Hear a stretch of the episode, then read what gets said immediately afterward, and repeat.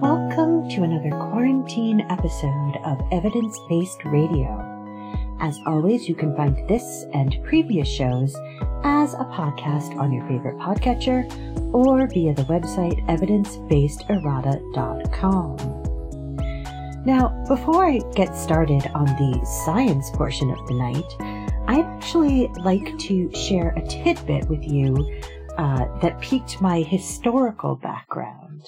Um, and so I just found out today that the Pinkertons still exist, uh, though they're owned by a Swedish company now, and that Amazon hired them to monitor their workers. Now, if you don't know much about the Pinkertons, the company was started in the 1850s as a private detective agency and security firm.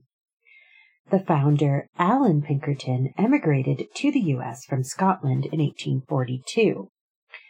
And uh, a couple years later, he began working at, at the uh, Chicago Police Department and became their first detective.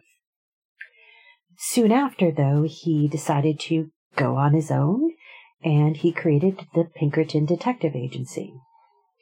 Now, during the Civil War, the Pinkertons served, uh, Pinkerton himself served as the head of the Union Intelligence Service, the forerunner to today's Secret Service.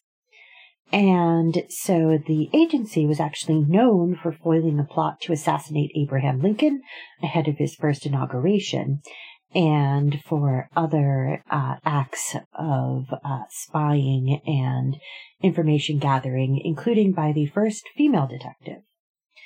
They were also hired to deal with notorious outlaws such as Jesse James, Butch Cassidy's Wild Bunch, and other gangs of Wild West criminals. The Pinkertons had a decidedly darker side, though. For instance, while hunting for Billy the Kid, they raided his family home, blew the arm off of his mother, and murdered his eight year old half brother by mistake. He was nowhere near the place at the time. They were also responsible for much of the Union busting in the late 1800s. They became notorious, notes Erik Loomis, a labor historian based at the University of Rhode Island. They would literally hire thugs off the street. There was a case in a town in Ohio where 25 Pinkertons were arrested for concealed weapons. For instance, they busted the Molly Maguires, a secret society of mainly Irish American miners who were instrumental in a union for the mines of the Philadelphia and Reading Railroad. They were later involved in the infamous Homestead Steel Strike, where they were hired by Andrew Carnegie, one of the robber barons of the age, to break up a lockout and strike on July 1st, 1892 in Homestead, Pennsylvania. 300 Pinkertons were dispatched from Boston to breach the Union line by accessing, accessing the steel mill from the river. Shots were exchanged between the Pinkertons and strikers, with several people killed and wounded on both sides. Now, the strike went on for some time, and it was eventually quelled when the Carnegie backed Governor Pattison sent in the Pennsylvania militia to break up the control that the Union had over the town by sending 6,000 troops to surround the plant and the town itself. The result of the strike breaking led to defeat in the court of public opinion. Largely due, the result of the strike breaking led didn't lead to the defeat of the in the court of public opinion, though. Sorry. Uh, it must be noted that this was due to an attempted assassination of Henry Clay Frick, who was Carnegie's right hand man and the mill's executive officer, by Alexander Berkman, a New York anarchist and a lover of Emma Goldman, who helped plan the attack. This is one of those moments where I uh, have to say that my anarchist brethren were not helping. um, I think that, you know, they, they had some pretty extreme ideas about things. And actually, this ended up backfiring um, because he didn't end up actually killing Frick for one thing. Uh, Frick went recovered from his wounds and uh, went on to continue to be um, the right hand man of Carnegie. Uh, but again, the Pinkertons were not without sin. They became notorious for their work to protect the capitalist class by any means necessary, with one columnist at the time explaining, no man of refined sensibilities would enter the ranks as a hired Hessian of plutocracy, expecting to shoot down his brothers at the command of capital. And they have largely survived into the 21st century through their ability to intimidate, surveil, and gather intelligence about workers. Now, of course, Amazon has denied hiring the Pinkertons to spy on their workers specifically, saying they were just there to uh, do security for important uh, shipments. However, their history makes that a hard line to swallow, both Amazon's and the Pinkertons. As documents obtained by Motherboard explicitly suggest, Amazon hired Pinkertons to closely monitor the labor and union organizing activities of its workers in Europe and later in Bessemer, Alabama. And that's actually where I first learned about this because it turns out that Amazon was also trying to, and is currently trying to, uh, put out commercials telling people in Bessemer that unions are bad. Um, and it's actually funny because they tried to put the um, ads on Twitch, which is, if you don't know, it's a well-known streaming platform, uh, probably the most well-known streaming platform. Uh, a lot of people do gaming, um, gaming streams there, and um, all sorts of other things too. Though um, my husband actually has a podcast over there. Um, and where he talks about politics. I guess it's not technically a podcast. It's it's live streaming. Sorry, uh, I misspoke. And so um, it's really uh, funny because they are owned by Amazon, and so Amazon thought, oh well, we'll just put our commercials on here. And they were actually alerted by someone who lives in Alabama who said, hey. This is against your, you know, regulations about what ads you are able to have on the platform because you say explicitly no political ads. And so they actually took the ads off of Twitch. Um, so great kudos to Twitch who said, you know, this absolutely is not something that we do. We do not, uh, allow advertisements for political, uh, anything. And so they actually took Amazon's commercials off of Twitch. Uh, we'll see if it continues, if, if Amazon decides to uh, exert its muscle. Um, but for the moment, uh, good on Twitch, definitely. And so The Guardian actually found through LinkedIn uh, research that former Pinkerton agents had gone on to be hired by Facebook, Google, and Apple.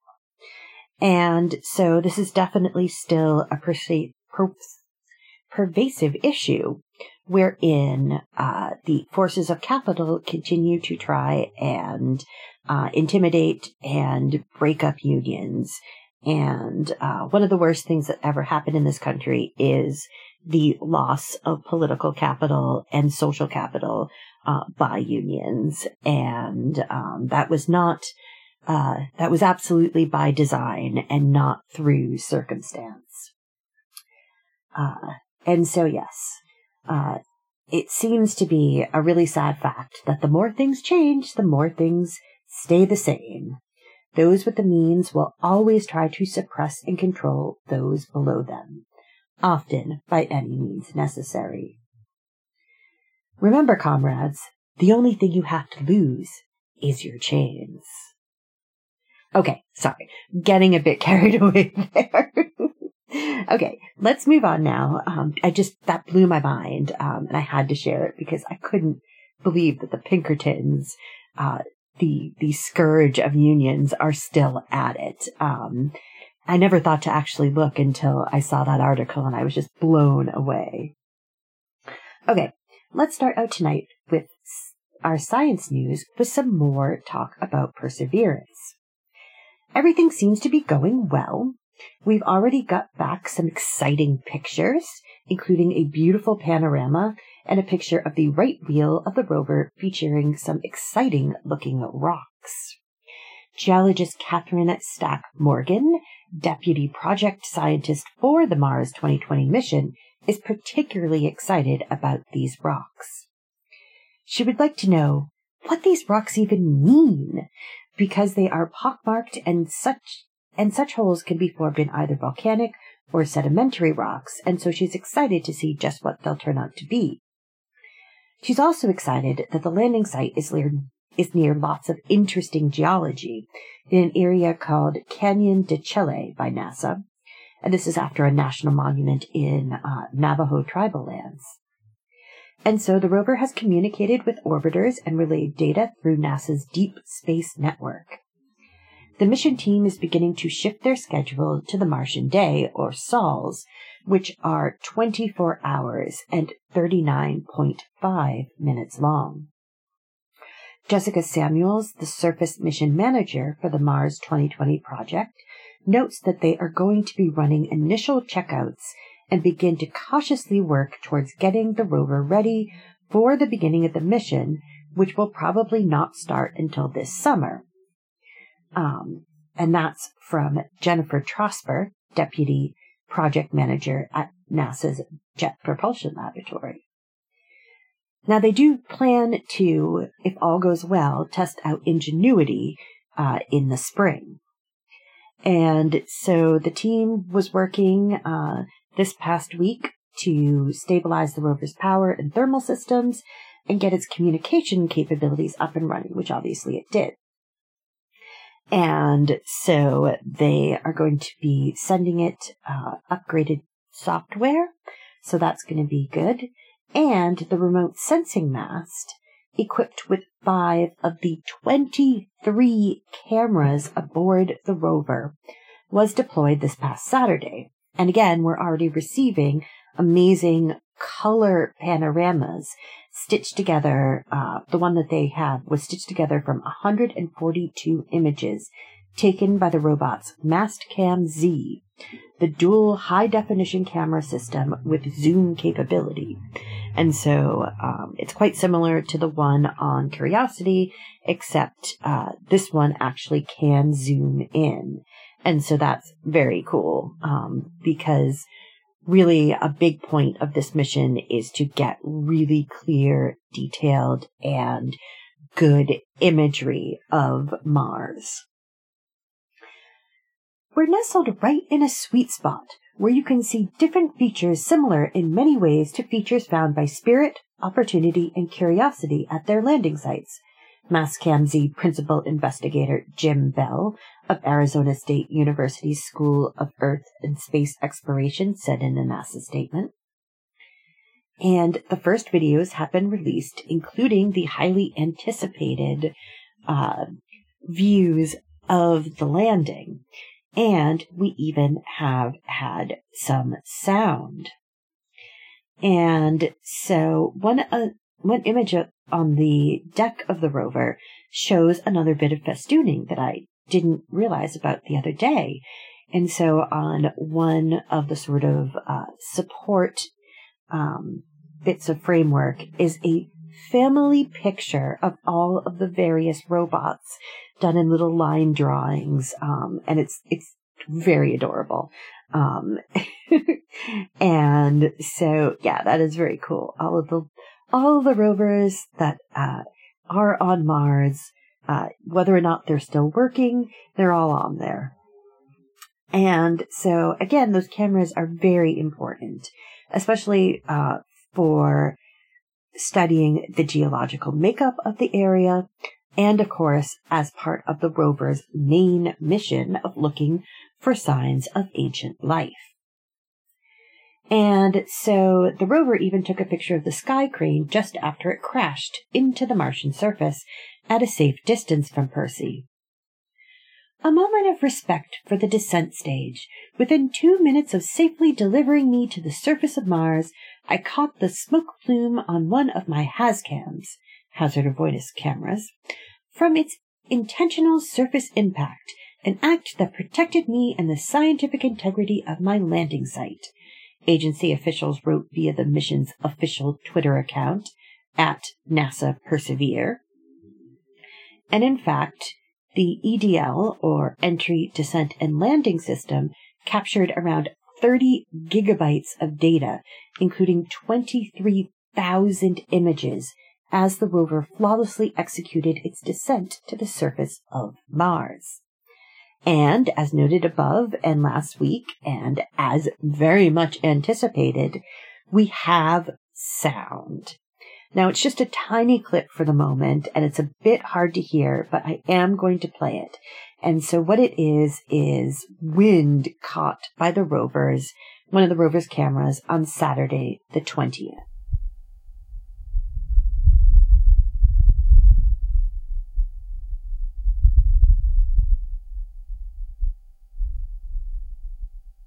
Okay, so that may not sound terribly impressive, but it is the, one of the first sounds ever recorded on another planet.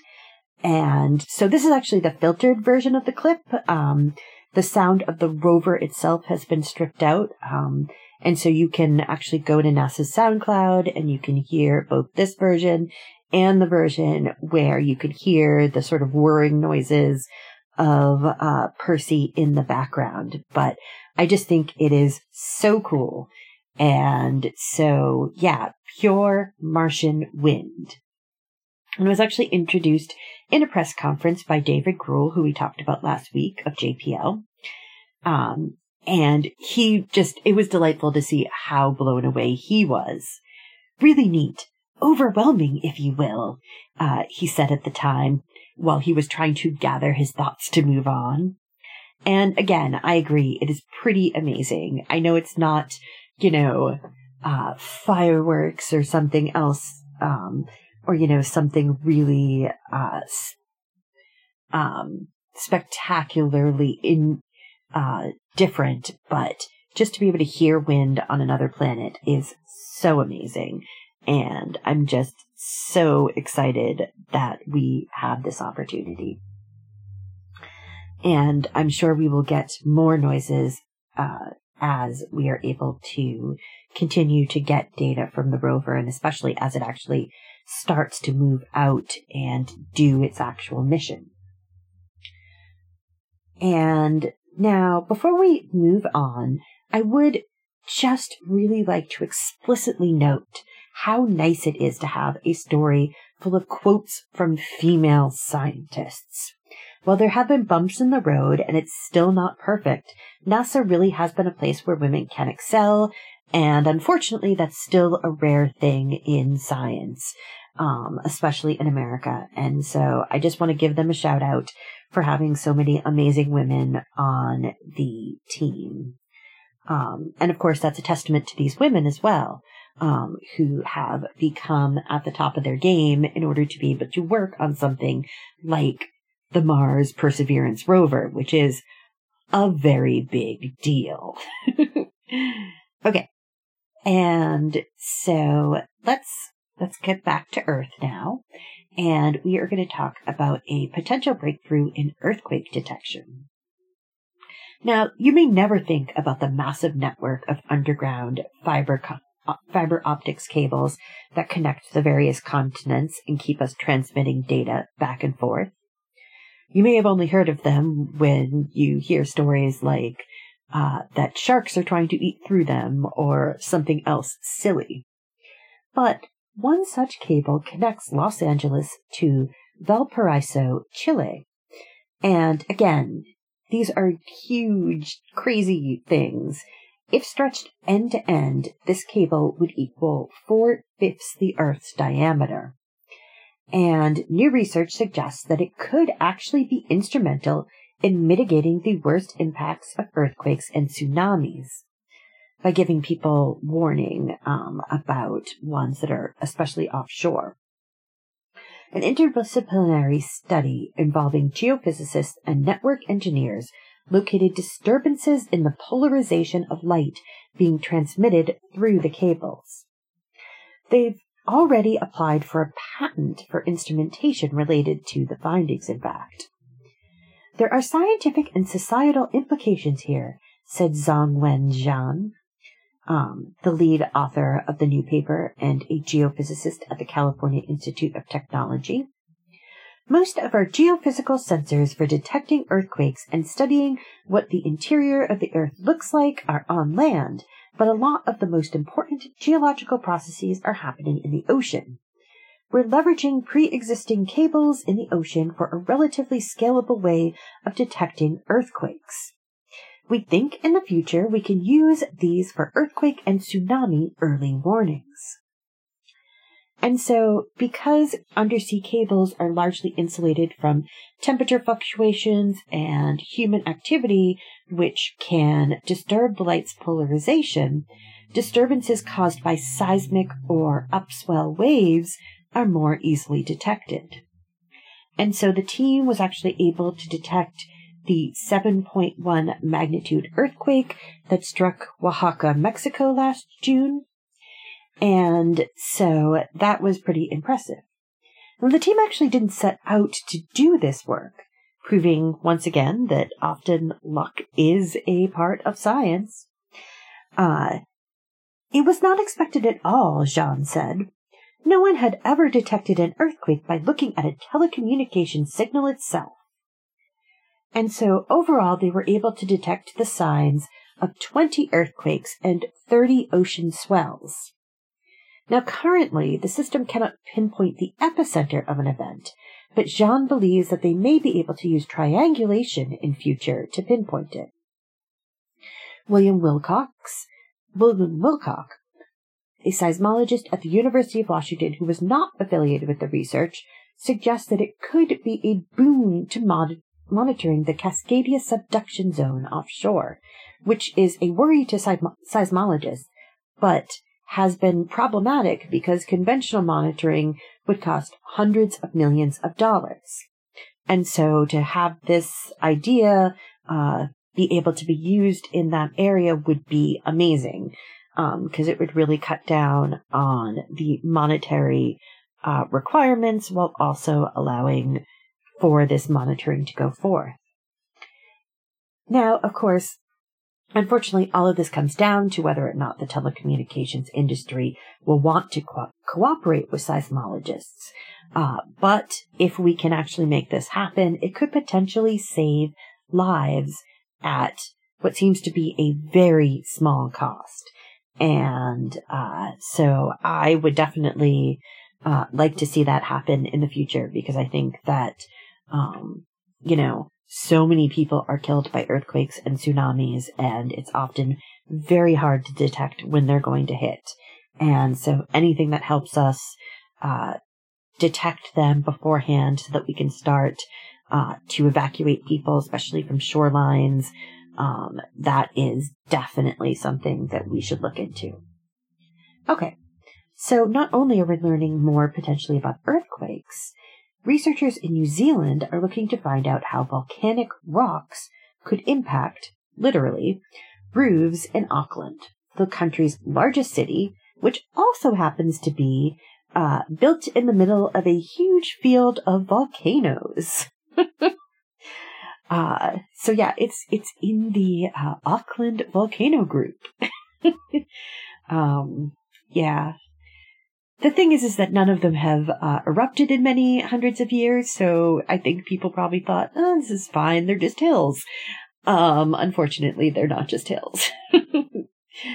um, so, among the ways in which a volcano can kill you, and trust me, there are lots, including pyroclastic flows, avalanches, lava flows, tsunamis, and changes to climate caused by aerosols, you can also be killed by semi-molten or newly cooled rocks being shot out of the volcano.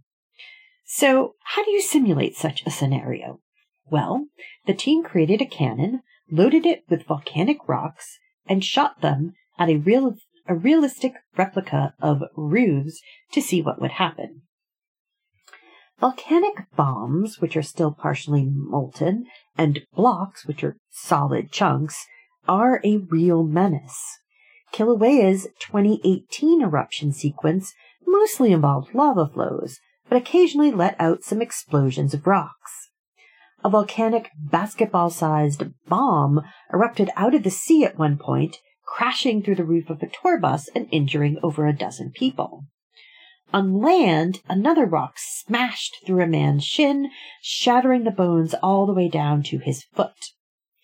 And not only is the fact that many of these rocks are still molten and can cause serious burns scary, the worst part is that they can weigh as much as a refrigerator and can travel at up to 230 miles per hour. They can also travel some six miles from the volcano itself. That's astonishing for something that goes from fist size to van size said Rebecca Williams, a volcanologist at the University of Hull in England who wasn't involved with the research. Back in Auckland, home to 1.7 million people, uh, and surrounded by 53 individual volcanic centers, the most recent eruption was around 600 years ago, and it created the four mile long Rangitoto Island, which is basically a craggy volcanic island uh, that was created by that eruption. And while that might seem like a long time ago, there is a basically 100% probability that there will be another eruption sometime in the future. It's not just the normal uncertainty of what the eruption is going to be like, Nicole Allen, a PhD student at the University of Canterbury in New Zealand, told Gizmodo. It's where it's going to be, and we just don't know. So the researchers launched Devora, the Determining Volcanic Risk in Auckland project, back in 2008.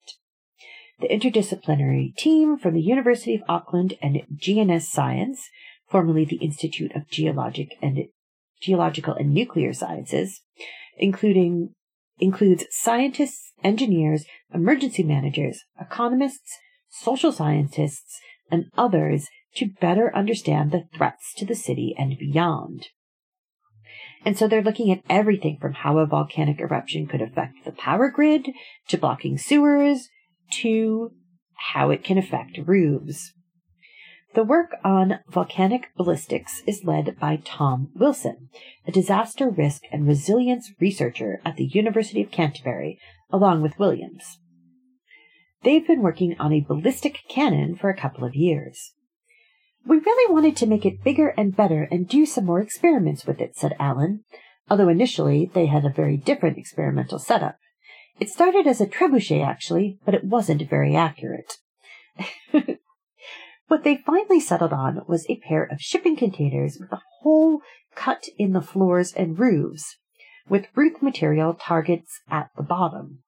They then point a downward facing cannon at the, from the top. Blocks of volcanic rock from 2 to 20 pounds are then attached to a rod on a piston inside the cannon. When the once the cannon is pressurized, they can pull a trigger, which then uh, very quickly decompresses the cannon, and that forces the rock downward at over 100 miles an hour. And so they've already discovered some interesting and some worrying results, including the fact that just a moderate dusting of ash can cause some roofs to buckle or even collapse, because ash is actually pretty dense. It's about, I think, six times the density of water.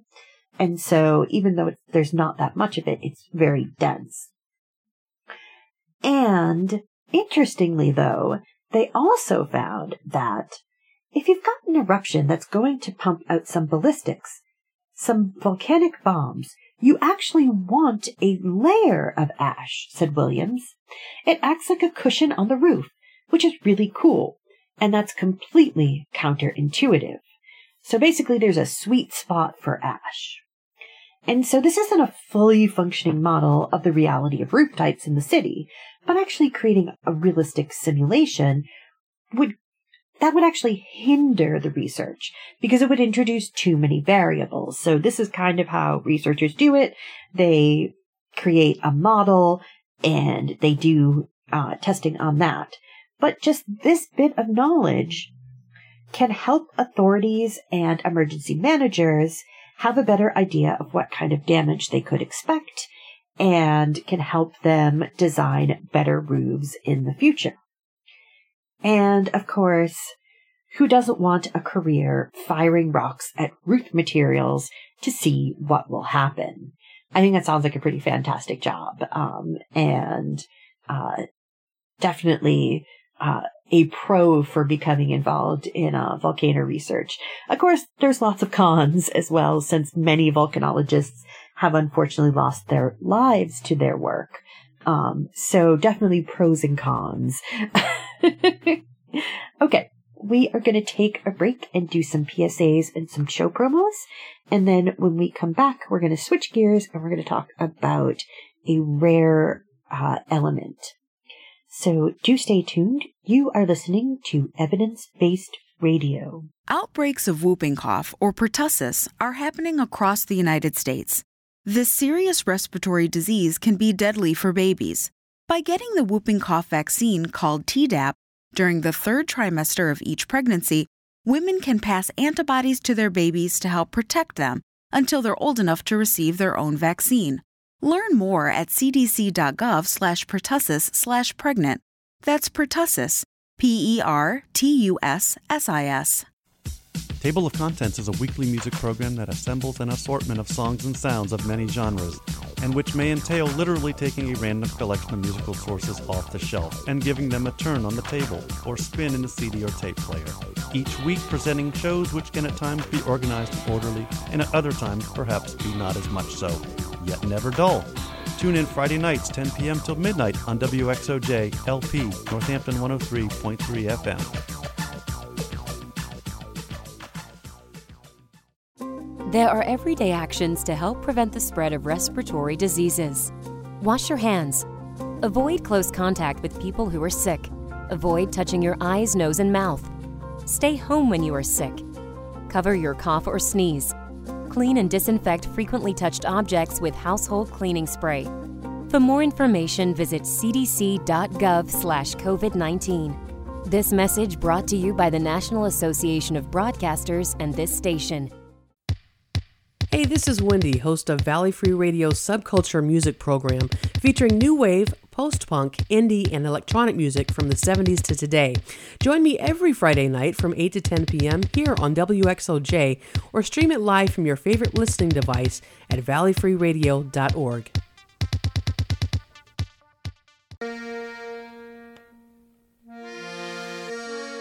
The Forbes Library staff would like to remind you of the incredible resource that you have in your local public library.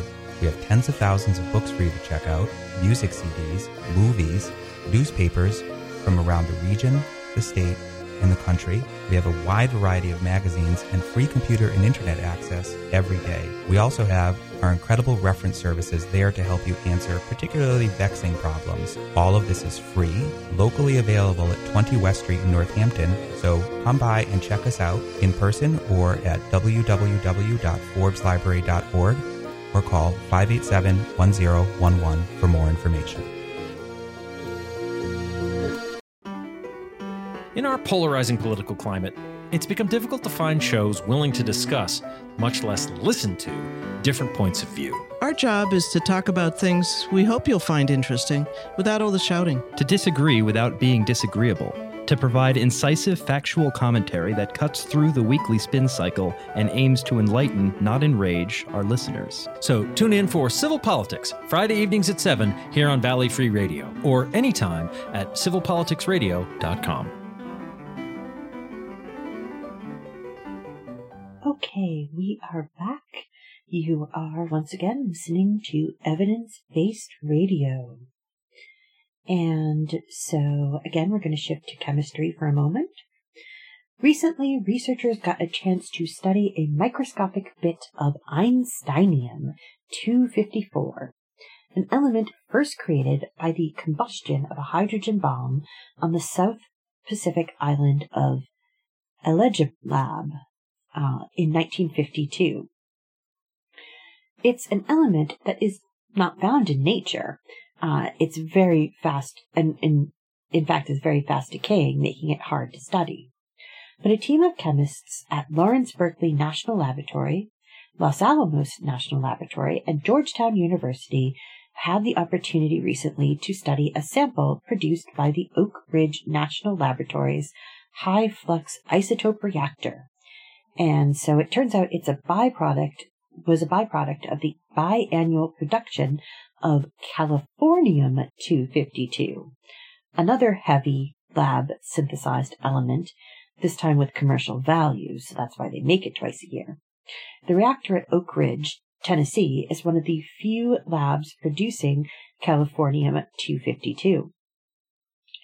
The reason that they can create these elements is because they have this really high flux of neutrons, so they can just kind of push further and further and further out of their nucleon shells, said Katherine Shield, a chemist at the Lawrence Berkeley National Laboratory and co-author of the paper. The initial product of the reactor is just an absolute mess, a combination of all sorts of things, Shield said, explaining that it's not just about making the element or making the isotope, but also purifying it so that we can do chemistry with it. And so these elements are part of the actinide group, uh, and those are the elements usually found at the bottom of a periodic table uh, with weights, with atomic weights between 89 and 103. Uh, few of these are actually syn- are actually synthesized, so we know that they exist, and you know they were maybe created once, but we don't create them on a regular basis. Though some of them, like uranium and plutonium, are actually naturally occurring. Um, and just for uh, just as an aside, there's no real reason why they're put at the bottom of the periodic table like that. It's mostly just aesthetic. So there's nothing particularly different or special about them in the table. It's just the way that the table has traditionally been produced.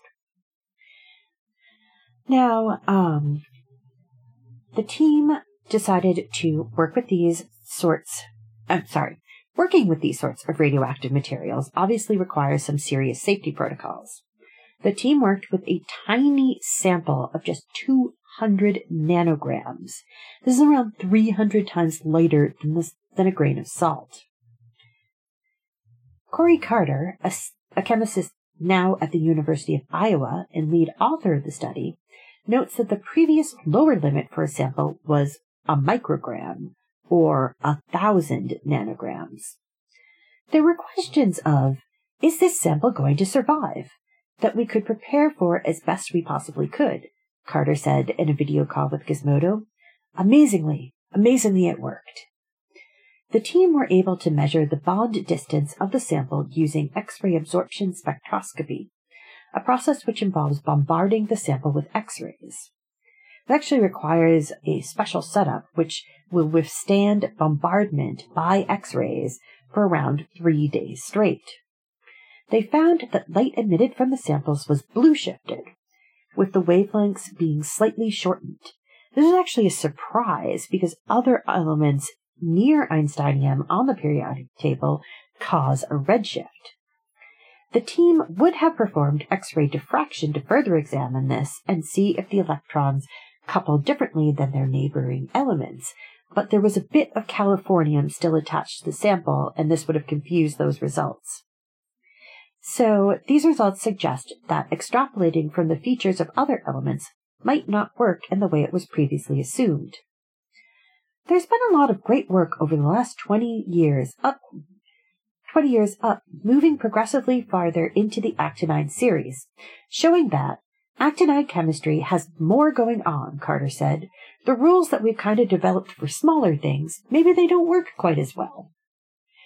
While radioanalytical work was done on the element shortly after it was discovered, the actinides in general have basically been known for their radioactive properties and not a whole lot else. This recent research suggests the bond distance or average length of the connections between two nuclei of two atoms in a molecule is actually a little shorter than expected. Carter said it is a meaningful first data point. Unfortunately, uh, at some point in their research, COVID 19 struck. And so by the time the researchers were able to return to the lab, most of the sample had decayed. But it is a important first step and will most likely lead to new and exciting research in the near future. And ex- speaking of exciting things leading us into the future, Elizabeth Ann is the first clone of a black-footed ferret and the first endangered species to be cloned in the United States. It's an exciting breakthrough in the race to improve the genetic diversity of this threatened animal. Born on December 10, 2020, Elizabeth Ann is the genetic twin of a ferret named Willa, who died in 1988. Willa's cells were preserved by the Wyoming Game and Fish Department at the San Diego Zoo, Glo- Zoo Global's Frozen Zoo. The Frozen Zoo was created more than 40 years ago with the hope that it would provide solutions to future conservation challenges, Oliver Ryder, Director of Conservation Genetics at San Diego Zoo Global, said in a statement. We are delighted that we have been able to cryobank and years later provide viable cell cultures for this groundbreaking project. And so today's black-footed ferrets are descended from just seven animals, which is very bad in terms of their ability to fight off potential biological threats. The species was listed in as endangered in, on March 11, 1967. They actually thought it was extinct at some point, had gone extinct at some point, until in 1981, a rancher in Wyoming found a group of the adorable animals on his land, which were then used to create a captive breeding program. And shout out to that rancher, uh, definitely, that he didn't just get rid of them, um, and actually was very uh, conscientious. And so conservationists have been able to reintroduce populations to several areas across the country. A 2008 report from the U.S. Fish and Wildlife Survey of a five year surveillance study found that the species remains one of the most endangered mammals in the United States and continues to warrant endangered status, adding that extinction is not guaranteed as the recovery of the species is within reach. And so in 2018, a permit was issued to attempt to clone the species. Elizabeth Ann is the result of that project. Although this research is preliminary, it is the first cloning of a native endangered species in North America, and it provides a promising tool for continued efforts to conserve the black-footed ferret, said Noreen Walsh, director of the service's Mountain Prairie region in a USFWS statement. And so they also partnered with Revive and Restore, a conservation group, ViaGen Pets and Equine, which is a cloning company, and the Association of Zoos and Aquariums. Now, the hope is, again, to increase the genetic diversity of the animals, as such low diversity can lead to increased susceptibility to disease and genetic disorders, diminished ability to adapt in the wild, and lower fertility rates.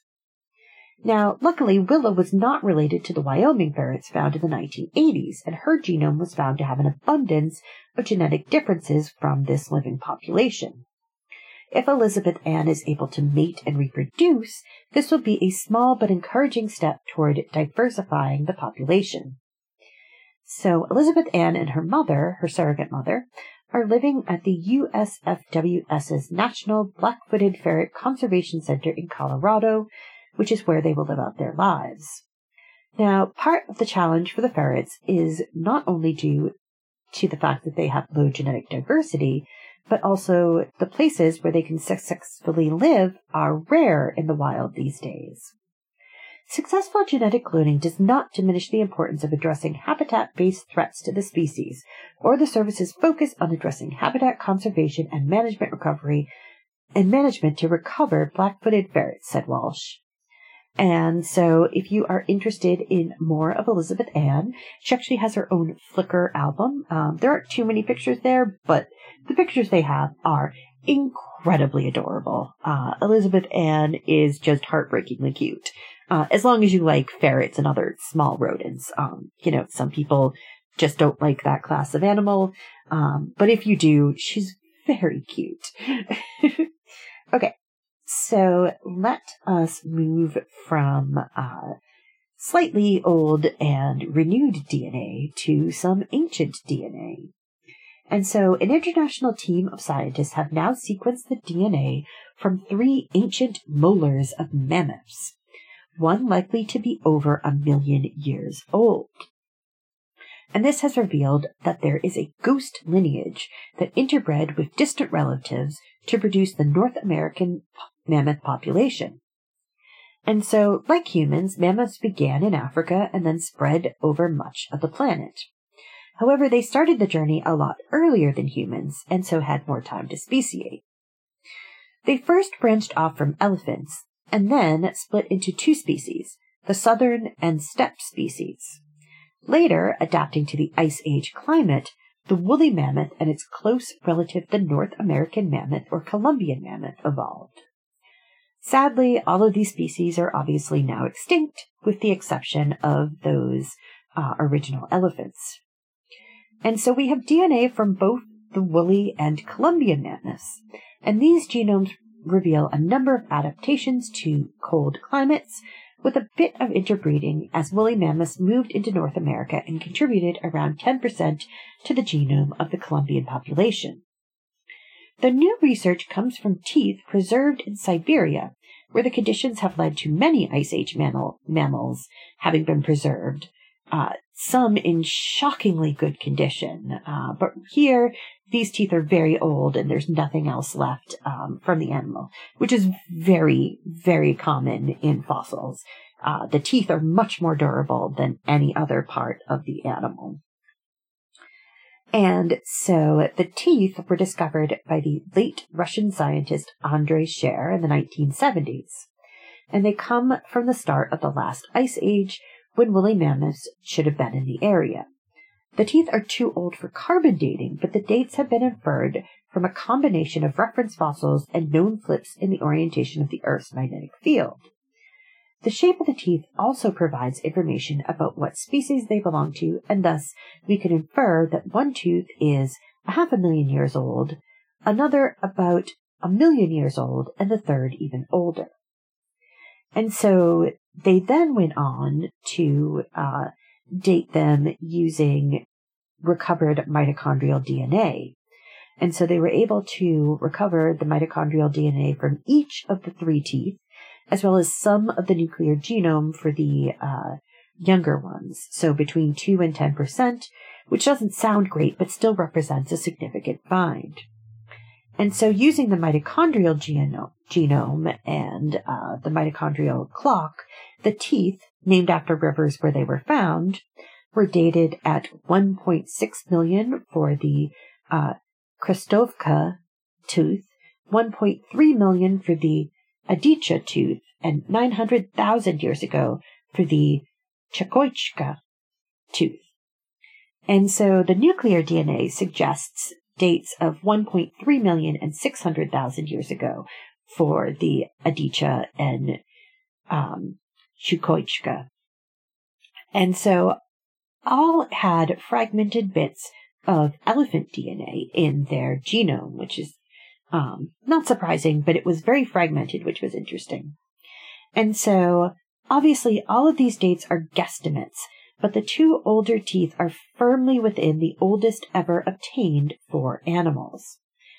And it suggests that they were in Siberia shortly after the Ice Age began, before there was a clear woolly mammoth lineage and before mammoths appeared in North America. The two younger samples are clearly on the same lineage as the one which eventually led to woolly mammoths, but the oldest, um, from Krestovka, uh, seems to be completely different. It's related to the woolly mammoth branch, but clearly diverged from it at least 1.8 million years ago. The Krestovka animal didn't have any direct modern ancestors, which suggests it died off as a distinct population, but before that it contributed a significant portion, portion of its DNA to the Columbian mammoth genome. This suggests that the Krestovka animal was a hybrid and that its lineage interbred with the ancestors of the woolly mammoths to produce a lineage with a 50-50 mix of the two branches DNA which then migrated into North America and became the Columbian species. Only later did the Columbian species and the woolly mammoth rediscover each other in North America. The researchers found that the DNA already contained most of the adaptations of to the cold as their descendants.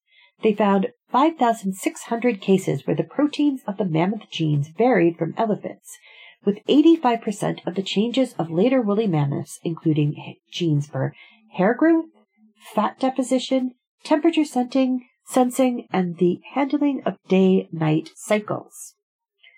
What we show now is that the Adycha mammoth seemed to have had nearly all of the Arctic adaptations that the woolly mammoths had. It had genes related to fat deposition, thermoregulation, thermal sensation, and circadian rhythms. Love Dalén, professor of evolutionary genetics at the Swedish Museum of Natural History, research leader at the Center for Paleogenetics and Study co-author explained. So that means two things. First, we have to rethink what the steppe mammoths look like. They probably were much more cold adapted and woolly, but it also means that the origin of the woolly mammoth is not associated with this rapid burst of evolution. Instead, for all we can see, the thing that changes is the teeth. Adrian Lister, a paleobiologist at the at London's Natural History Museum and co-author, was one was the one who actually insisted the team use these molars, uh, having been a good friend with Sher. The findings represent a large shift in the understanding of how the Columbia mammoth evolved and is important for the greater research in mammals as we're still learning a lot about these sort of um, hybridization events. To me, this is the most interesting thing, Lister said of genetic research, because we can start to find out more about the animal as a living creature. As paleontologists, I hate saying the word never in science. But I will say it. We could never have known that from the bones. That kind of thing is wonderful. And so, yeah, that is very cool. And I think that it's very interesting that they were able to find out that all of this information from single teeth. And so that is a big thing, like I said, in uh, a lot of uh, paleontology and um, anthropology is that we have a lot of teeth in the fossil record, and some of those teeth aren't connected to anything else. And um, despite that, we can learn a fair amount about the animal from just those teeth. And so, obviously, the other thing I need to say is that we, in no way, shape, or form, should consider this a um, stepping stone to actually cloning a uh, woolly mammoth. And I'm not even sure that we should really do that, frankly. Um, something like uh, black-footed ferrets, where they're still existing and we can save them, that's one thing. But bringing back animals from thousands of years ago, uh, not such a good thing in my book. I'm pretty sure that that's probably not what we should be doing. Um, and, you know, there's been a lot of talk about this over the years with people talking about how, oh, you know, we could bring back megafauna to the American uh, grasslands and that would help uh, restore the land and the balance. But I really think that that's not the greatest idea in the world um, because we've already messed up the ecosystem of our world so much. And I think that we could mess it up even more by these theoretically helpful thoughts of bringing animals back to where they used to be. But we have no idea what that would lead to. We have no idea how these animals would be able to adapt because again, they've been extinct for, you know, thousands of years in many cases, many more years. Um, you know, definitely don't expect, uh, dinosaurs, for instance, uh, someone in one of the articles made the reference to Jurassic Park, and uh, we're not going to get dinosaur DNA um, that would be viable to make a clone. Um, And so, no dinosaurs. But I think, again, that's a good thing because dinosaurs don't belong on the modern Earth. Um, I would love to meet a dinosaur. I would love to get to hang out with an Ankylosaurus, my favorite kind of dinosaur. That would be awesome. It would also be really, really terrible. as much as it would be awesome because that animal wouldn't belong here. It wouldn't necessarily be adapted to eating any of the plants that would be available here on the earth currently to eat. And so, um, you know, it's just, it would not have any, probably wouldn't have any ability to fight off the germs that are here, uh, in modern times because its genetic makeup was not developed to deal with those germs. And so, um, you know, there's a whole host of reasons why it's a terrible idea. Um, and so even though we still have elephants, that doesn't mean that we can then use elephants to create woolly mammoths. It just doesn't work that way. Um, as, you know, uh, buzz killing as that is, I think that it's really important that we focus on saving the animals that are still extant on the earth um, and I think that cloning can really help with that, as we can see with Elizabeth Ann. Um, that's a really good way to think about cloning, um, is to bring back animals that are still extant, that still potentially could be saved in their natural habitats and to protect those natural habitats. Um, and I think we need to do more about that. Um, and so, yeah. And of course, I also think we need to do more to save humans in their natural habitats, but that's a whole nother podcast. or radio show, I should say. Sorry. um, and so, yeah. All right. That's all the time we have for tonight. Please, uh, stay safe out there. Uh, definitely remember that we are still in the throes of COVID, and so keep your masks on, get a vaccine as soon as you can, and be well. Evidence Based Radio is a member of the Planetside Podcast Network. To learn more, go to planetsidepodcasts.com. The theme song is Widgeon by Birdboy. Purchase the full song at smarturl.it slash birdboy.